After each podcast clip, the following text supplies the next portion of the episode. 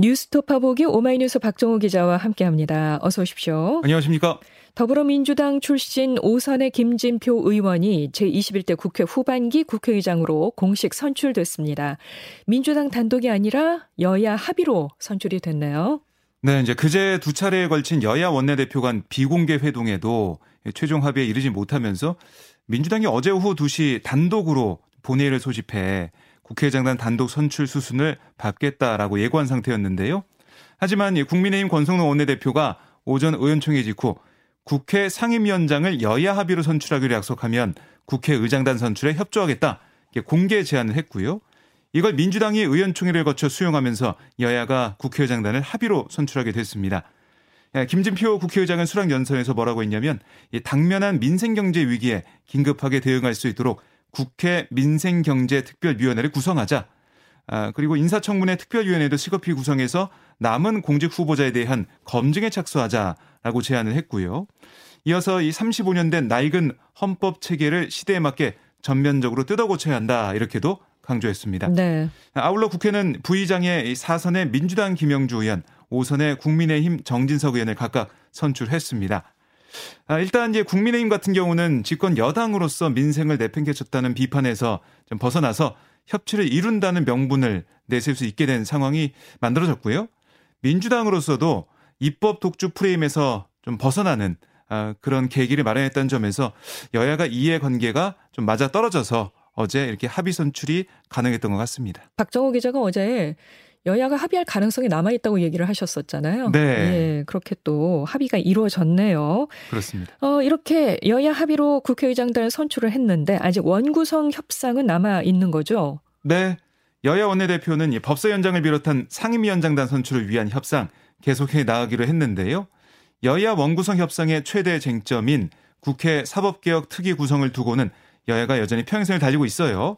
이것도 논의를 이어갈 예정입니다. 그러니까 국민의힘은 사개특위 구성에 대해서 여야 5대5 동수에 위원장은 여당이 맡는 것이 우리 당의 최종 양보안이다라고 밝혔지만 민주당은 사개특위에서의 안건 의결은 여야 합의로 처리한다 이 내용을 추가하자 아, 이 여당 측 제안까지만 수용할 수 있다 이런 입장이에요. 법사위원장을 포함한 상임위 배부 문제 등 쟁점들이 여전히 좀 남아 있거든요. 그래서 아직 뭐 끝나 끝나도 끝난 게 아니다. 음. 이제 시작이다라고 볼 수가 있겠는데요. 네. 여야가 어떻게 이 문제들을 풀어 나갈지 좀 지켜봐야겠습니다. 김승희 보건복지부 장관 후보자는 자진 사퇴 의사를 밝혔고 박순애 부총리 겸 교육부 장관 또 김승겸 합동참모본부 의장은 어제 임명됐습니다. 네, 20대 국회 새누리당 비례대표 의원이었던 김승희 후보자 2019년 국회에서 문재인 대통령 침해 발언을 했던 게 다시 도마 위에 올랐고 모친과 관련한 부동산 편법 증여 의혹, 아, 또 이제 가족과 관련한 의혹 이런 것들이 연달아 제기돼서 자질 논란에 휩싸였고요. 특히 국회의원 당시 보좌진 경력금, 배우자 명의 자동차 보험료와 뭐 렌터카 임대료 같은 아, 여기에 정치 자금을 사적으로 사용했다 이런 의혹이 제기가 됐고 선관위에서 어, 김 후보자를 검찰에 수사 의뢰하면서 네, 사퇴 압박 수위가 세진 상황이었습니다. 네. 어제 뭐 권성동 원내대표도 자진 사퇴를 촉구하는 그런 모습도 있었는데요. 결국 김 후보자가 사퇴를 했고 아, 이렇게 되면서 복지부는 정호영 후보자에 이어서 장관 후보자가 연달아 낙마하는 초유의 사태를 맞이했습니다. 아, 반면 윤석열 대통령은 이 박순애 부총리와 김승겸 아, 의장 임명을 재갈했는데요. 박 부총리와 김 의장 모두 원구성 협상 지연으로 인한 국회 공백 속에서 인사청문회를 거치지 않았습니다. 네. 네. 대통령실에서는 더 이상 뭐 기다릴 수 없다. 뭐 이렇게 얘기하면서 임명하는 모습이었는데요. 민주당은 박 장관 임명에 대해 인사청문회도 거치지 않는 후보의 임명부터 강행하려는 거 어떻게 봐도 이거는 국회와 국민을 무시한 처사다 라고 비판을 했습니다. 아울러 어, 사법연수원 동기인 그러니까 윤 대통령과 사법연수원 동기인 송옥열 서울대 법학전문대학원 교수를 공정거래위원장 후보자로 지명을 했습니다. 네. 그런데 이 송홍렬 공정거래위원장 후보자는 또 과거에 서울대 법학전문대학원 교수로 있을 때 학생들에게 성희롱성 발언을 해서 논란을 빚었었잖아요. 그 네. 그 문제가 또 다시 불거졌고 어, 여기에 대해 깊이 반성한다는 입장을 어제 내놨네요, 또. 네, 그러니까 송 후보자가 2014년 1학년 학생 100여 명과 저녁 식사 자리에서 아, 만취한 채 넌 외모가 중상, 넌 중하, 넌 상 이런 식으로 외모 품평을 했다는 보도가 나왔고요. 또송 후보자는 한 여학생에게 아, 자리에 있던 한 남학생을 가리켜 너 얘한테 안기고 싶지 않느냐? 나는 안기고 싶은데 라고 발언했다는 보도가 나왔습니다. 이에 대해 송 후보자는 회식 자리에서 부적절한 발언으로 참석한 분들을 불편하게 한 사실에 대해 다시 한번 진심으로 사과드리며 과오를 인정하고 깊이 반성하고 있다. 당시 발언은 이 동석한 학생의 외모를 칭찬하는 대화 과정에서 발생한 거다. 이튿날 이 학장단 주관으로 학생들을 만나 공식적으로 사과했고 학생들로부터도 추가 조치가 요구된 바가 없다라고 설명을 했습니다. 대통령실도 이 검증 과정에서 이 사안과 관련해 이 발언 경위와 구체적 내용 등을 확인했다.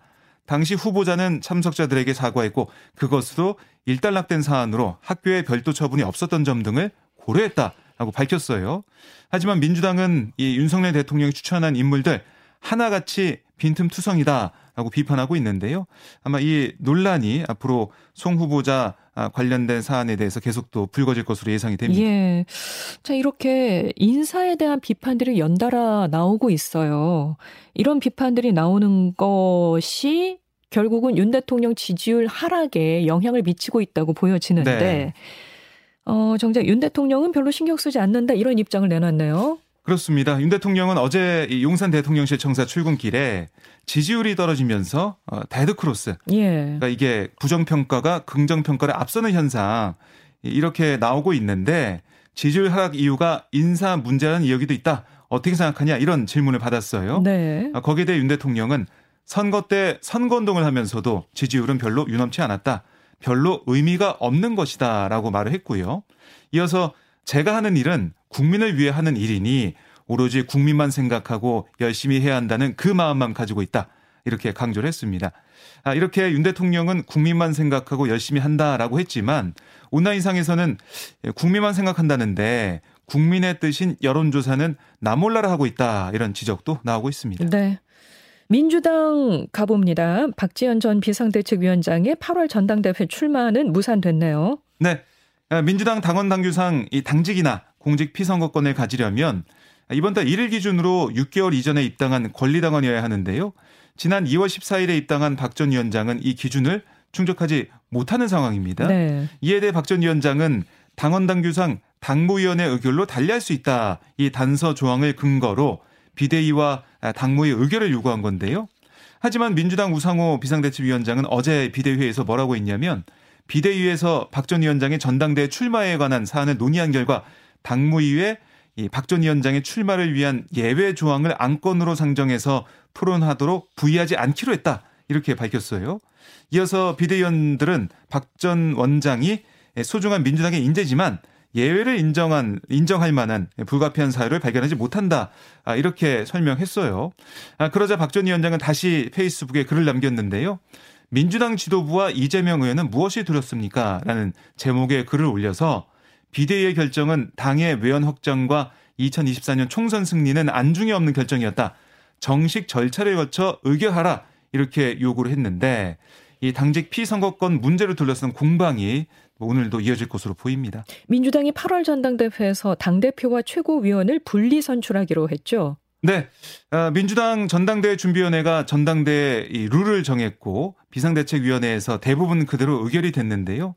이재명 상임 고문이 당대표 출마를 검토하는 가운데 일부 비이재명계 의원들은 이 지도부 분리 선출이 아닌 통합 선출 방식으로 지도 체제를 바꿔야 한다라고 주장했지만 받아들여지지 않았습니다. 아, 이재명 고문이 당대표 출마를 검토하는 가운데 이 사안이 계속 불거져 왔던 것은 아, 이른바 이제 비이재명계 의원들 같은 경우는 통합 선출 방식으로 해서 아, 집단 지도 체제가 돼야 당 대표가 이재명 고문이 된다고 하더라도 최고위원들의 뭐 힘을 또 실을 수 있다 이런 생각을 했던 것 같아요. 아, 다만 최고위원 이 권한 강화 문제와 관련해서는 아, 이 내일 전준위에서 다시 또 재논의를 하기로 했습니다.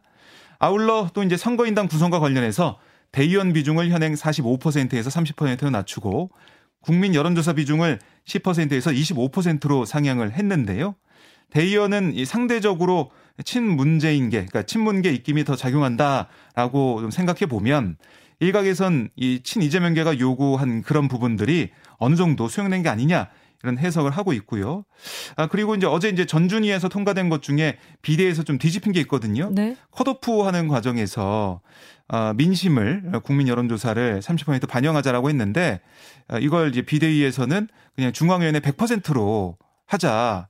아, 이렇게 전준의 결정을 뒤집는 모습을 보였어요. 어. 여기에 대해서 일부 의원들이 좀 반발한 모습 보이고 있고 안규백 전중위원장도 오늘 여기에 대해서 입장을 좀 내놓는다고 하거든요. 네. 예, 이 전준희가 어떤 입장을 내놓을지 의원들의 반발이 또 얼마나 좀 커질지 좀 지켜봐야겠습니다. 예, 오늘 민주당이 좀 여러 가지 얘기가 나올 것 같네요. 그렇습니다. 예, 민주당이 정치보복수사 대책위원회를 가동했죠. 네, 우상호 비대위원장이 위원장을 맡은 이 정치보복 수사 대책이 이재명 고문과 문재인 정부 인사들에 대한 수사에 대응하는 차원으로 꾸려졌는데요. 광주 고검장 출신의 박균택 변호사가 부위원장을 맡고 김영배, 김의겸, 김혜재, 이모선, 최기상 의원이 참여합니다. 아, 박균택 부위원장이 회의에서 뭐라고 했냐면 검찰과 경찰이 수사 중인 사건에 대해 수사 착수 자체가 적절한지 여당 관련 사건과 형평성 문제는 없는지 사안별로 면밀히 살펴보겠다. 현실적인 대책을 통해 정치 보복을 막는데 최선을 다하겠다. 이렇게 말을 했고요. 우상호 위원장도 이 이재명 고문에 대한 압수수색이 본격화하고 있는데 민주주의가 이렇게 진행돼서는 안 된다는 강한 문제의식을 갖고 있다라고 설명을 했습니다. 지방선거 이후 전국 주도권을 놓고 여야가 이제 대치를 벌이고 있는데 검찰과 경찰의 움직임에도 관심이 모아질 것으로 보입니다. 네. 자, 그리고 친윤계와 갈등을 빚고 있는 이준석 국민의힘 대표는 발언을 자제하고 있는 모습이에요. 몸을 바짝 낮춘 듯한 그런 모습이네요. 네, 그런 느낌이 듭니다. 그러니까 이 대표가 어제 최고위원 회의에서 공개 발언을 하지 않았고요. 회의를 마친 뒤에 기자들과 현안에 대해 질응답을 하는 이 이른바 이제 백브리핑에도 응하지 않은 채 자신의 사무실로 돌아갔습니다. 점심 식사를 위해 사무실을 나서면서도 기자들의 질문에 대답하지 않았는데요. 아, 이렇게 기자들과의 거리를 좀 두는 모습, 음, 이게 좀 눈에 띄고 동시에 윤심을 향한 구애에 나선 모습이 느껴지거든요.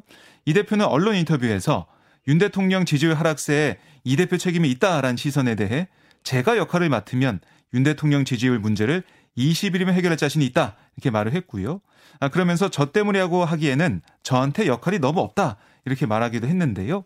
윤 대통령에게 자신을 활용해 달라 이렇게 어필한 게 아니냐 이런 음. 해석이 나오고 있습니다. 윤 대통령 입국할 때도 깜짝 공항 마중을 나갔었죠. 네, 환하게 아, 웃으면서 악수하는 모습이 포착이 됐었는데요. 어쨌든 이 윤리가 이제 7일 예정돼 있고 그다음에 윤리 전날인 내일 열리는 윤석열 정부 첫 고위 당정 협의회에서 윤 대통령과 윤석 대표가 만나거든요. 예. 아, 이날 윤 대통령의 메시지에 따라서 징계의 결정도 달랠 수 있는 거 아니냐 이런 관측이 나오고 있기 때문에 윤심잡기 행보에 속도를 낼 거다 이런 얘기도 나오고 있습니다. 하지만 국민의 힘, 아, 국민의 당, 아, 국민의 힘, 이 내부에서도 여러 가지도 얘기가 나오고 있는데, 배현진 최고위원 같은 경우는 어제 지역구 행사를 이유로 최고위원회에 불참했어요. 예. 근데 배 최고위원은 언론에 이 대표의 명확한 이성 어, 비리 관련, 의혹 관련 소명이 없는 상태에서 테이블에 앉기가 어렵다. 일단 이 대표가 송구하다는 말을 해줬으면 좋겠다. 이렇게 지적을 했습니다. 네. 윤리가 열리기 전 폭풍전야 느낌이 나는데요. 윤리 결정이 어떻게 나오든 그 결과를 놓고 또 이 대표와 친윤계가 맞붙는 거 아니냐 이런 관측도 나오고 있습니다. 네, 알겠습니다. 지금까지 오마이뉴스 박정호 기자 고맙습니다. 고맙습니다.